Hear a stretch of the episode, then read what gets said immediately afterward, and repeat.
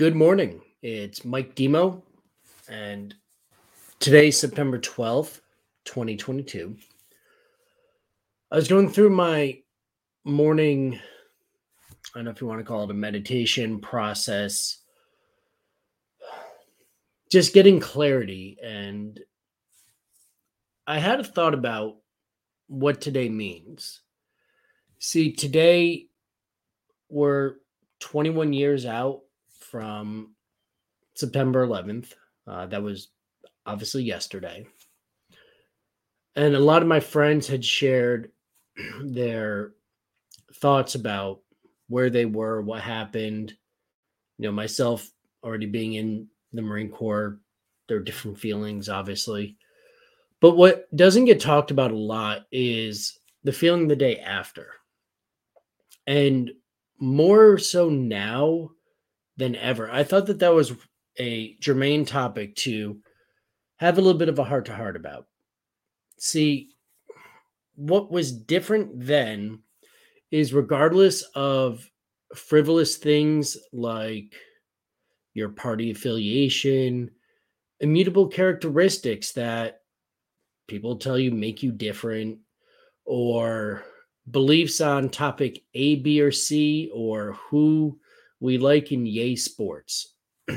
None of that mattered because we were all in alignment. And we were in alignment as Americans. And one of the greatest travesties that I can think of in my lifetime isn't 9 11, but what's happened since. and Mike, what do you mean by that? Well, over time, I've developed and come to understand and learn a little bit more. Things like the Patriot Act sounded great at the time. Not not great. And this is going to be a recurring theme about individual agency and being a part of a community. See, how my beliefs have transitioned over the last 20 years, actually, in a lot of ways, they've stayed pretty consistent, but the way that I can explain it is better. I am a firm believer in the value of individual agency and empowering the individual to greatness. And when I was younger, I thought that a certain party stood for that. Um, I've changed that opinion. That doesn't mean I think the other party's any better. I've come to that conclusion as well because well, during the last 21 years, I've seen both sides do interesting things that take away your ability to live a free and fulfilled life. So, I'm not saying one's necessarily better than the other. So, if you're looking for a political dialogue at the end of this, not not looking to do that. Because that's rooting for laundry just like uh, the football games that happened over the weekend. Well, my team, this team was like, no, we're all on one team. And the American flag represents that team. Doesn't mean it's a perfect team, but that's the team that we are all on. And the divisiveness that we've seen, where I'll talk about the current president and talking about um, MAGA Trump or whatever the heck that red backlit scene was. Like, I don't know who's running the things back there, but they have a purpose. And I don't know that it's in alignment with like our purpose, the big R, not um, like me personally. It seems very divisive. Um, and I've seen that a lot recently and I understand why they're doing it from a tactical level if the goal is something that I'm not really going to talk about here but breaking people up into their identity characteristics is splitting people up to con- divide and conquer. Now that goes so far as the flags from the colonies where it said join or die is now evidently an extremist view. Unity. And believing in and taking care of your fellow man is now a divisive view. And we want to think about that for a minute because it's not saying we want this country for ourselves. It's, no, we want this for everybody. And on September 12th, 2001, we all wanted the best for each other and we wanted to heal. My personal belief is that we need that again. And I just, I understand now that those catalyzing moments are something that helps to do that because shared pain across the board makes everybody kind of get in alignment. That's why, um, uh, what was his name? Axelrod uh, from back about 12 years ago who said, never let a tragedy goes to go to waste or an emergency go to waste. People that know me know that I'm not the best with analogies. Um, that's fine. But over time, it's been used to instead of help unite us, it's been vulcanizing towards a viewpoint that doesn't lead to integration and being compatible. And we have to think about why. You know, when I look at a business, if the leader is sending a message that doesn't unite his team and puts other people into a group of others, I have to wonder what's going on with that. Um, you know, obviously the leader sets the culture of the team, but this would be a situation where we already have the founding ethos in place.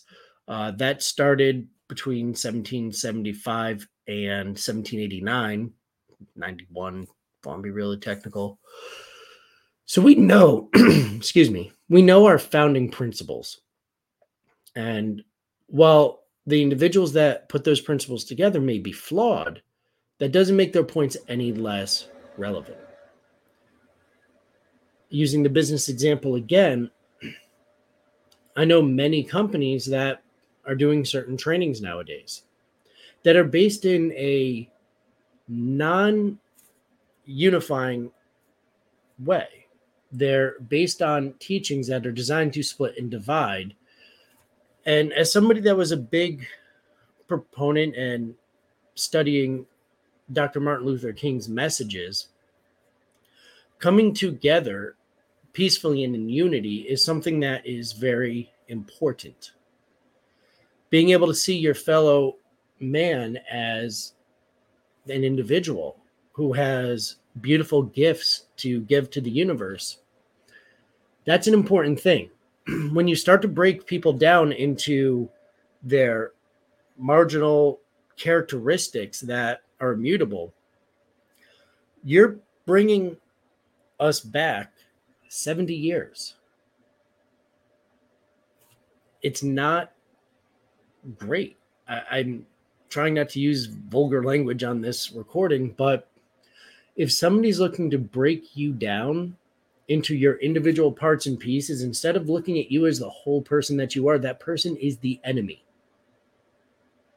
they've never not been the enemy it's always been that way they're taking away your individual agency because of their belief that you should care more about these individual pieces instead of the whole person that you are. That person is not to be trusted. That person has never been trusted. And it worries me that a lot of people feel that way now, and it's not their fault. I've had plenty of conversations with people that live around me that politically don't fit in the same end of the spectrum, which is ironic because on September 12th, I registered to the same party that they did. I was in alignment with a lot of things back then. But that's been a major shift. Like my core beliefs in the power of the individual have not changed, but something did. And that something is very concerning. And that something has happened under both sides of the aisle. Again, I'm not throwing shade just at the current party in office, but there seems to be a trend there where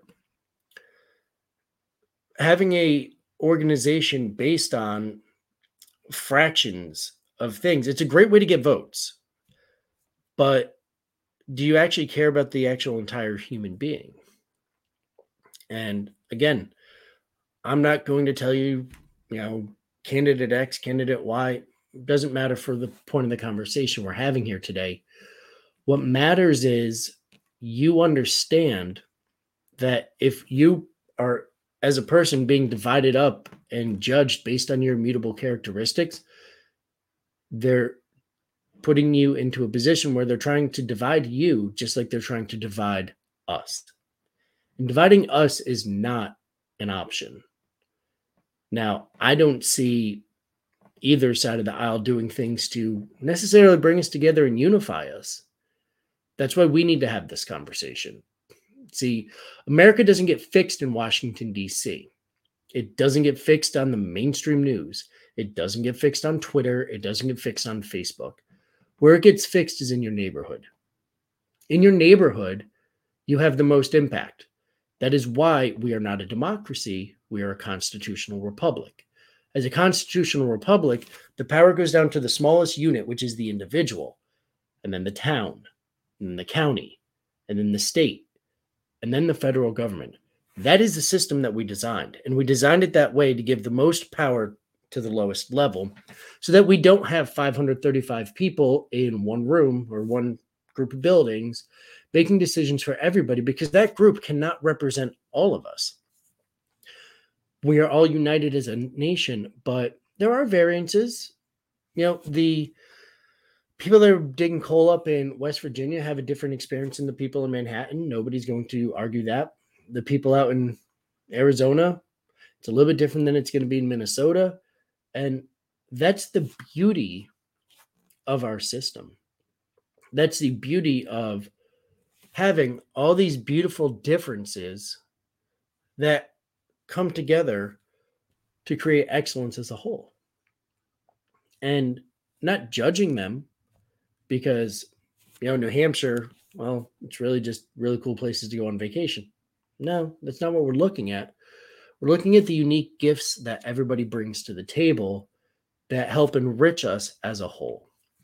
And what I'm seeing a lot of nowadays is breaking people down using words like equity, which doesn't mean what you think it means. And that's concerning.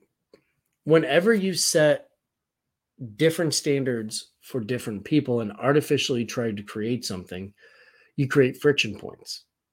And anytime that you're preferring one over the other, instead of looking at them for their God given abilities, that's a problem.